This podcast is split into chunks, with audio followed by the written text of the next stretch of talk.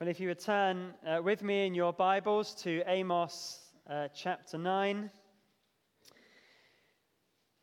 And this evening we're going to read verses 11 to 15. The final verses uh, from Amos.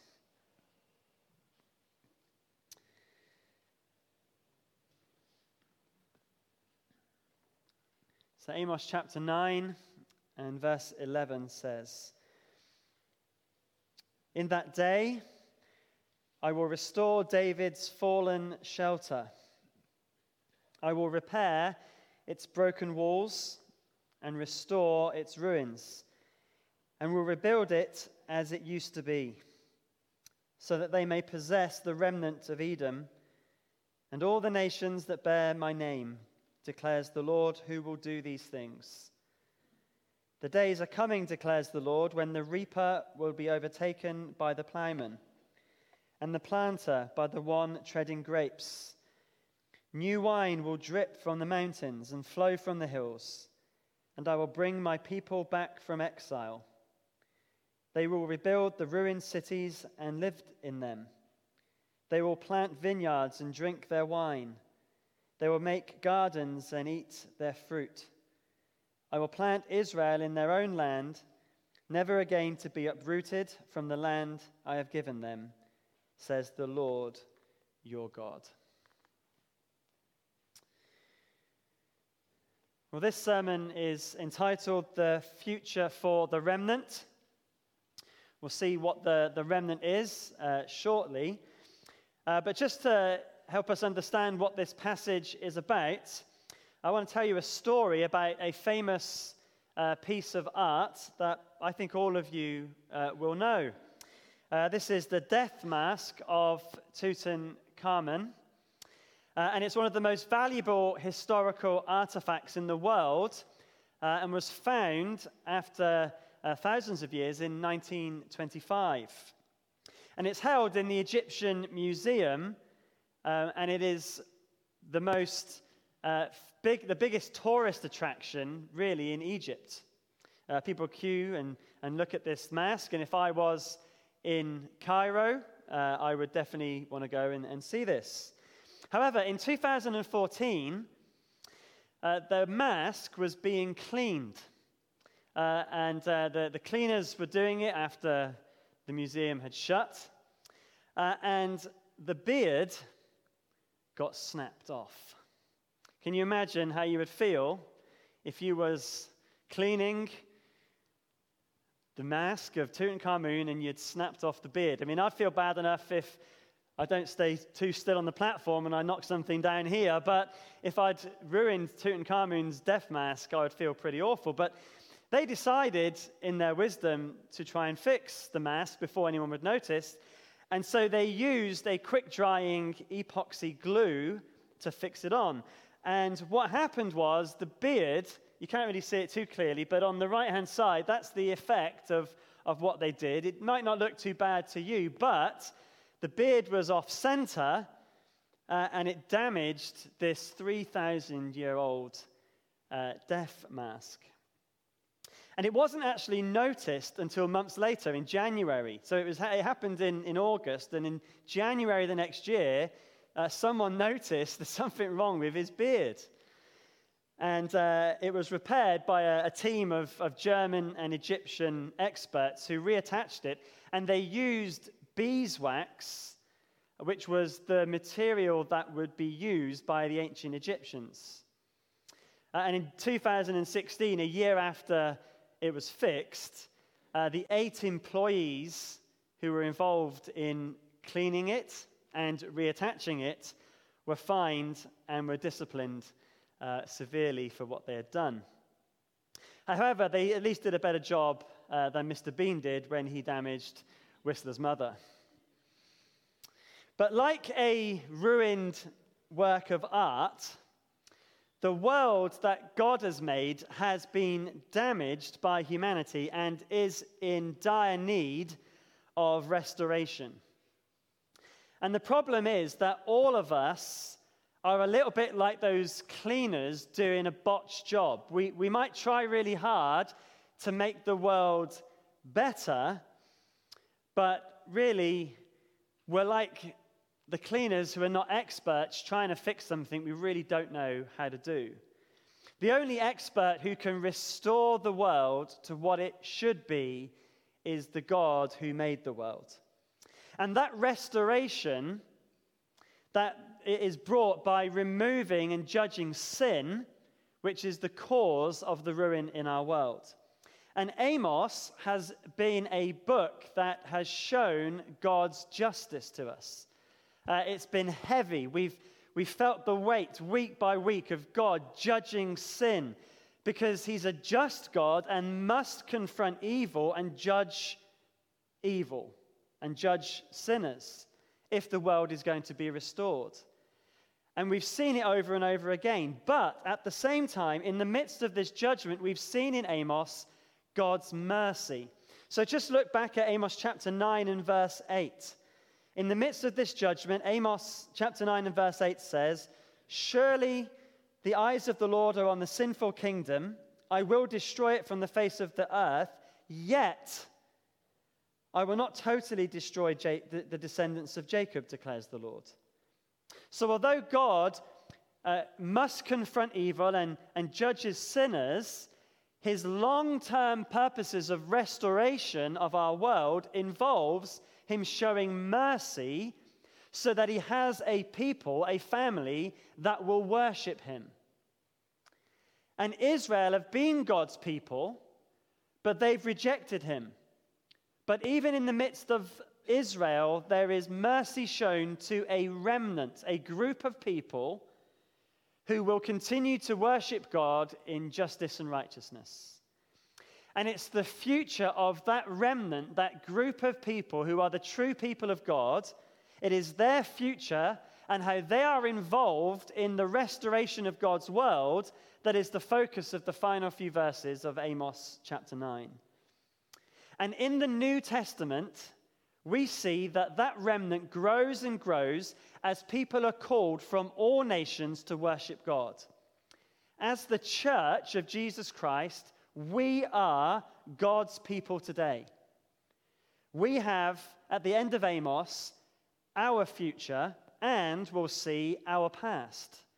We have here a message which, in the book of Amos, you might say, finally, of, of, of comfort and hope for the true worshippers of God. And this message actually comes at a time when in Amos, around uh, uh, the world around him and, and God's people was, was worshipping idols. It seemed to be happy and prosperous, but the world was, was falling apart. And I think we can relate to that, can't we? That we live in a world that is in crisis at the moment. Everything, doesn't it, around us in our world seems to be just falling apart. And we're caught up in this as, as people who live in this world. But we, as God's people, as we see these verses, have hope. For the unbelieving world, this messed up world is the best life that they will ever have for all eternity because they face God's judgment. But for us, as Christians, the best day you have on earth will be nothing compared to the glory that's to come. And so tonight, as we have had weeks of hearing of God's judgment, we're going to see the wonderful future for the remnant at a time when everything around them was falling apart. And in the last few verses, we're going to see two parts to that future. First of all, a restoration of David's throne, and then secondly, a reverse of the curse. So, first of all, a restoration of David's throne. So, look at verse 11 of Amos uh, chapter 9. It, it begins with, In that day. In that day. The day talked about is the day of judgment upon Israel. So, on the day that he judges, he's going to show mercy by restoring David's fallen shelter. Now, there's a, a play on words here with the word shelter. In one sense, shelter is another way of saying house or dynasty. So, God is promising to restore the Davidic line, which, after this day of judgment, against God's people has fallen. But it also describes the word shelter, the current situation that Israel are in. They're, they're, they're, they're not a mighty house, but they're a precarious shelter. God had promised David a throne that would last forever. But at the present time, it was a tent or a shelter. It was a sign of how low David's line had sunk. In fact, they'd gone backwards because when Israel had left Egypt, they were in tents, wandering in the desert until they came to the promised land where they could have fixed abodes. The, the, the, the, the tabernacle was God's dwelling place until the permanent temple was built. But here, it's like they've gone back to being in tents. But this small shelter in the midst of mighty nations will be restored again. God will repair its broken walls and restore its ruins. Notice the change in that verse from what is fallen, broken, and ruined to what will be restored, repaired, rebuilt. Do you see that in verse 11? And at the end of verse 11, we read that it will be rebuilt as it used to be. Well, what, what does that mean? Well, the highlight of the Davidic kingdom was the reigns of David and Solomon. During their reigns, the, the people of Israel were one nation, not the divided kingdom it became. The kingdom was established with peace in its borders. The borders were as large as they ever would be. They were a blessing to other nations as they came to marvel at Israel and, and wonder at the wisdom of Solomon. Israel's king was good, not perfect, but followed the Lord and encouraged his people to do so. Israel was a powerful world player, but now they're a, a fallen shelter about to be destroyed by the mighty Assyrian armies. But God is going to rebuild it as it used to be. And then in verse 12, we see God's mercy as the, as the reason why he's bringing about this restoration. But it's not mercy without a purpose. In verse 12, we see the purpose of God's restoring David's throne with the words, so that. Notice verse 12. So that they may possess the remnant of Edom and all the nations that bear my name. So, the purpose of God restoring David's throne is the possession of Israel's enemies. At the beginning of Amos, we saw the oracles against the nations that surrounded Israel, and Edom is mentioned here, possibly because it was one of the most prominent of those enemies. But at this time in history, King Uzziah was the king of Judah down in the south. And he was the true blood descendant of King David. And he, at this time, was a good and successful king. And he actually was restoring part of Edom back under Judean control. So in 2 Kings chapter 14 and verse 22, we read this of King Uzziah. He was the one who rebuilt Elath and res- restored it to Judah. Elath was part of Edom. And so this was kind of beginning to happen. But the final part of the empire being rebuilt the remaining part of Edom and all the other nations was never under King Uzziah, brought under the authority of the Davidic king. We read that these other nations would bear the name of the Lord. In other words, other nations, not from Israel, would be the people of God. And you might wonder when, when, when did that happen? Well, it was always the Old Testament hope and promise that all the nations would come before the Lord. So the children of Abraham were to bless all nations. And this vision of other nations being part of God's great family comes up a lot in the Old Testament. So Isaiah chapter 14 and verses 1 and 2 says this The Lord will have compassion on Jacob. Once again, he will choose Israel and will settle them in their own land. Foreigners will join them and unite with the descendants of Jacob. Nations will take them and bring them to their own place. And Israel will take possession of the nations and make them male and female servants in the Lord's land. They will make captives of their captors and rule over their oppressors. And so, the purpose of God showing mercy to restore David's throne is that he will have a people for himself from all nations. Can you see? So, how and when does this happen? Well, in 722 BC, Israel was overtaken by the Assyrians, and later the southern kingdom was destroyed by the Babylonians. The shelter of David did fall. But eventually, the southern kingdom was allowed back to their land, which we read of in Ezra and Nehemiah. But even then, the throne wasn't reestablished. The people of God were waiting for the king from David's line to arrive. So, to understand when this happens, we have to turn to the New Testament, where we read in Matthew chapter 1, verse 1 This is the genealogy of Jesus the Messiah, the son of David, the son of Abraham. Jesus was the Messiah, God's chosen king, who is the son of David, the king, and the son of Abraham, the one through whom all nations will be blessed. And then in Luke's gospel, we read the angel saying this to Mary You will conceive and give birth to a son, and you are to call him Jesus. He will be great and will be called the Son of the Most High. The Lord will give him the throne of his father David, and he will reign over Jacob's descendants forever his kingdom will never end. So, Jesus Christ is the king from David's line who rules over a restored kingdom. And that happened when Jesus begins his ministry. He calls together 12 disciples, a, new people of God, and he dies on the cross for our sins. He rises from the dead. He shows that he is indeed the Messiah. He comes to bring salvation so that we can be right with God.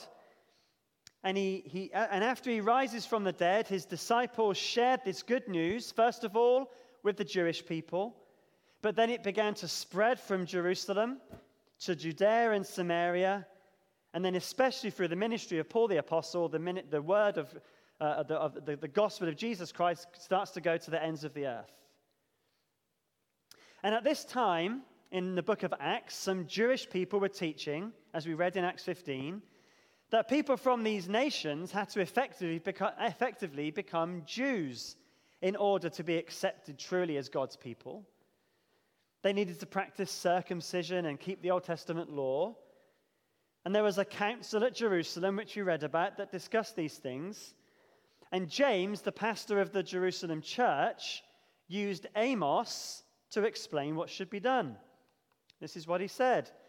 When they finished, James spoke up. Brothers, he said, listen to me. Simon has described to us how God first intervened to choose a people for his name from the Gentiles. The words of the prophets are in agreement with this, as it is written After this, I will return and rebuild David's fallen tent.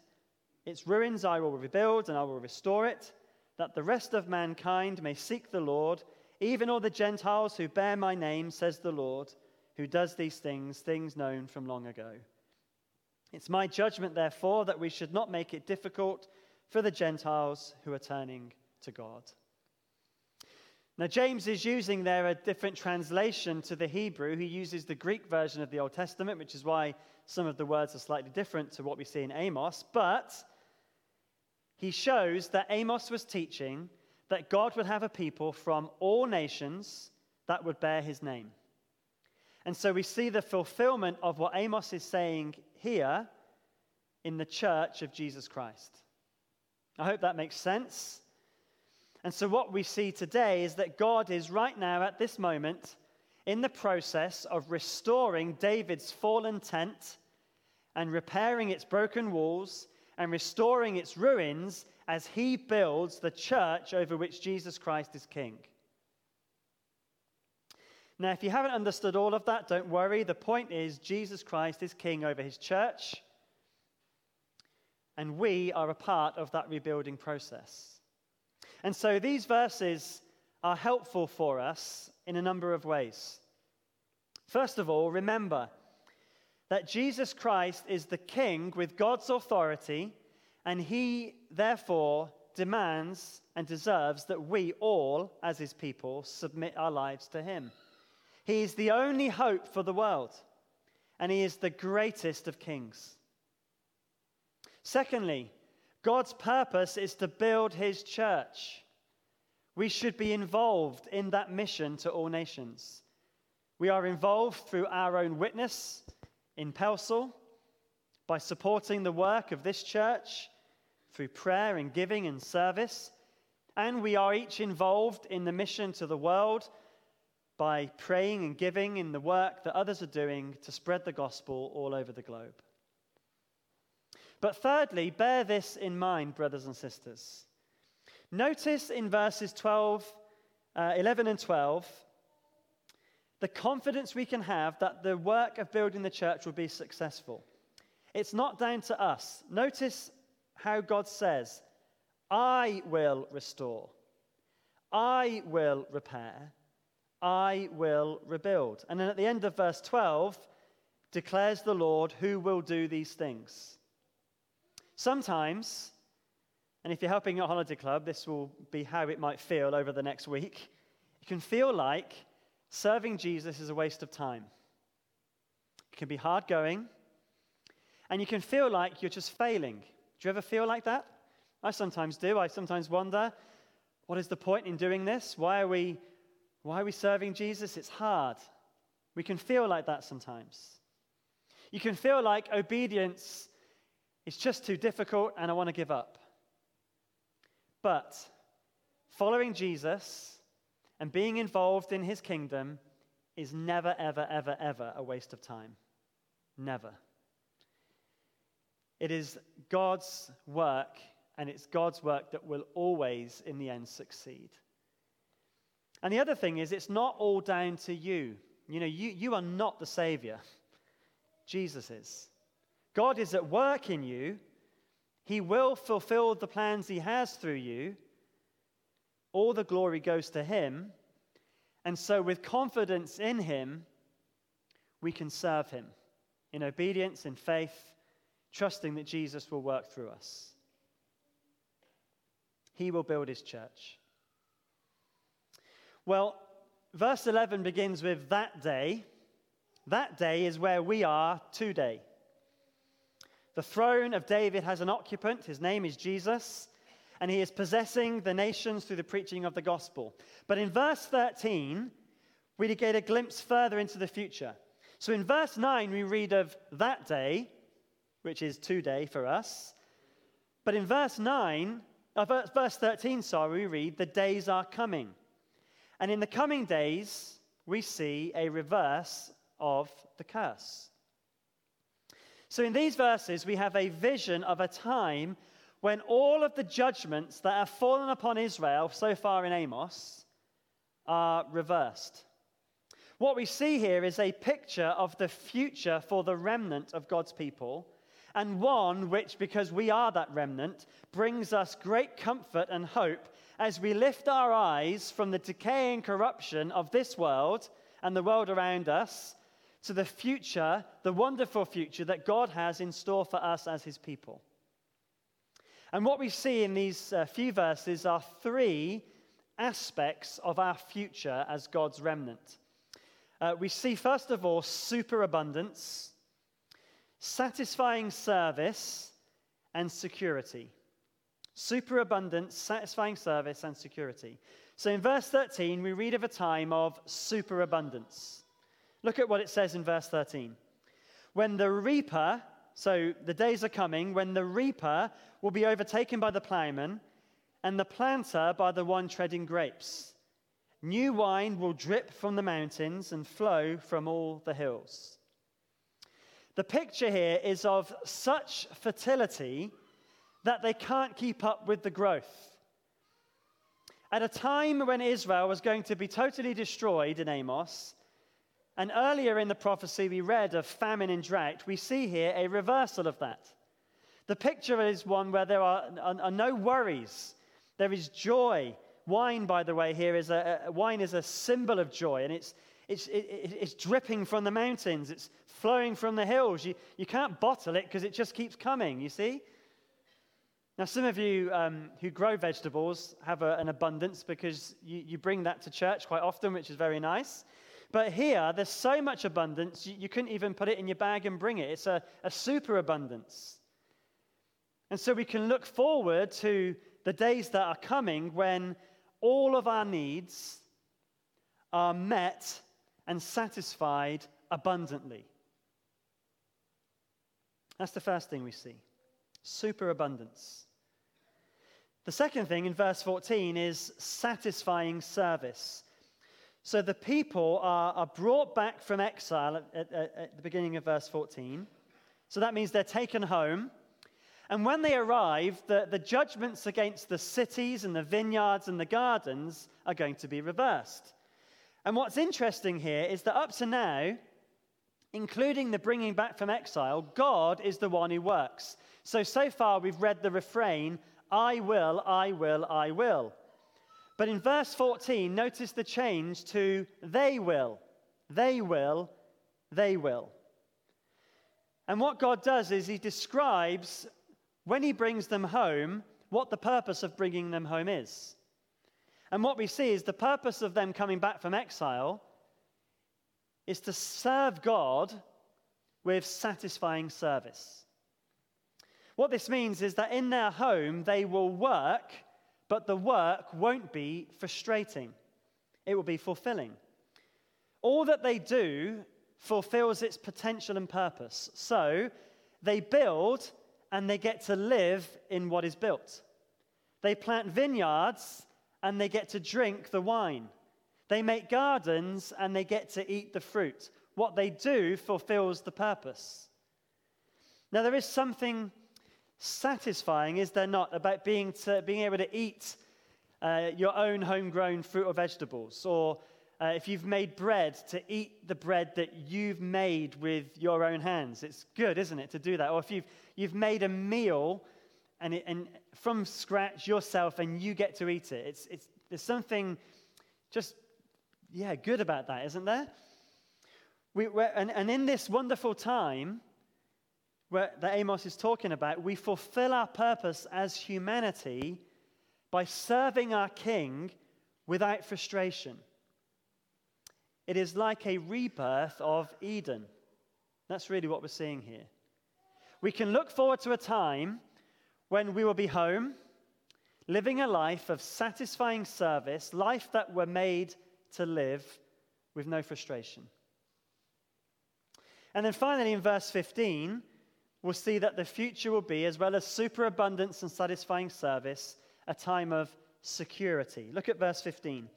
I will, so it goes back to what God is doing, I will plant Israel in their own land, never again to be uprooted from the land I have given them, says the Lord your God.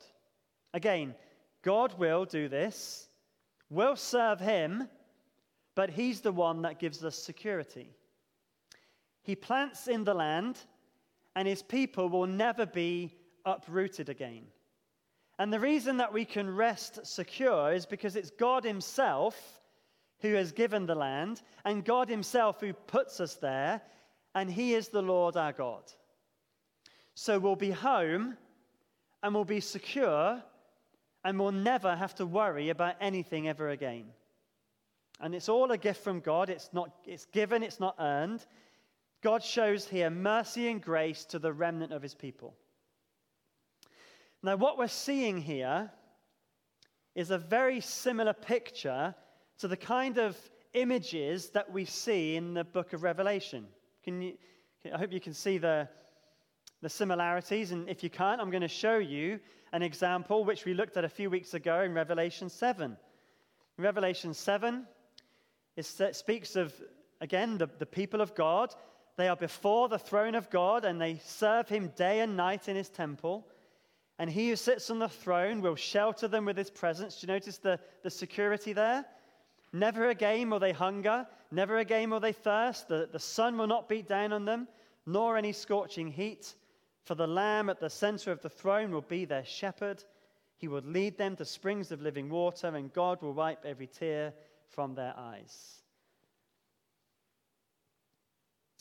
The days, brothers and sisters, are coming. The days are coming when we will experience this in reality. Those days are coming. Now, throughout the book of Amos, he's been prophesying judgment and calling for repentance. And the thought of God's judgment should cause us to submit to him. But here we see the other side. Judgment is deserved, but here is the mercy and grace of God on display. We can look forward to a time when the curse is reversed and sin and death are no more. And so, this vision should help us remain faithful to Jesus, fulfilling his plans and purposes for our lives as he builds his church. And on those days when, let's face it, we, we have a bit of a wobble, which we all do from time to time, don't we? It's helpful to look uh, in, the two di- in the two directions that we've just looked at. We can look backwards at the time when Jesus Christ in history was shown to be the restored Davidic king. We look at his death on the cross, where all of our sin was paid for, and we look at the fact that he did, in history, rise from the dead. He really did rise. And so our faith is not based on some myth or fairy tale. It is on the reality of a risen king who is the restored king of David who rules over all. That gives us assurance that what we believe is real. And that then gives us confidence that because he's risen from the dead, we can also look forwards. We look forwards with certainty to a time when all of the struggles and sufferings and frustrations and sin of this world will be no more. And we participate in this wonderful vision that Amos gives us of superabundance, of satisfying service, of security forevermore. And in fact, I would, I would say to you, brothers and sisters, don't just look backwards and forwards when you have a wobble. Just look at, look at it every day. look at Christ Look at what he's done. Look at what he will do. Trust what he's doing. That's how we should live every day, isn't it? Amos is a prophecy where we read in chapter 1 and verse 2 the Lord roars from Zion. He is the Lord roaring his judgment upon a sinful kingdom. However, in seeing the mercy of God, we see that the lion is good, isn't he? As C.S. Lewis says about Aslan, of course he isn't safe, but he is good. He's the king, I tell you. And that's true of Jesus, is it not? He is the king, and he is good. And, brothers and sisters, let's keep following him until the wonderful day when we'll be with him forever. Well, we're going to close by singing two songs that help us uh, to look forwards. We look forward to a wonderful time when we will be with Jesus forever. Uh, first of all, we're going to sing All Must Be Well, and then there is a higher throne. So let's stand and be encouraged by what God has in store for us as his people. Let's worship him together.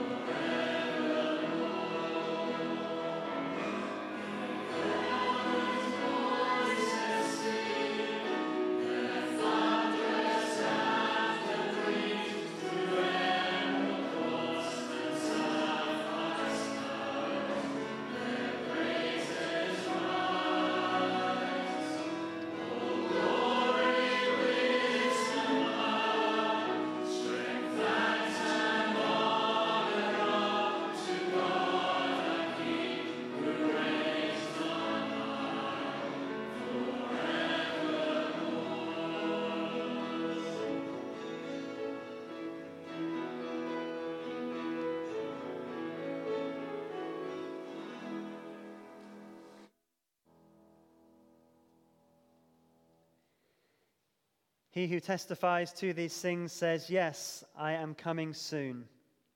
Amen. Come, Lord Jesus.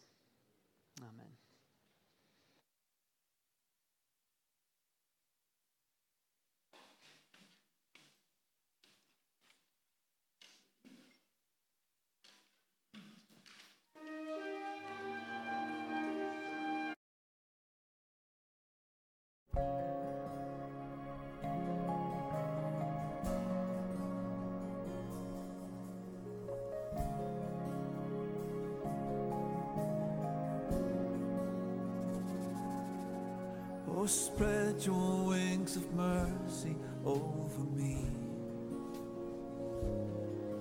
and guard my heart with true humility.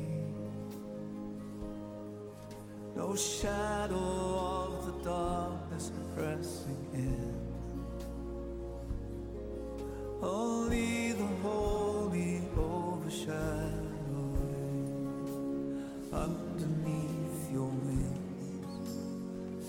overshadowing.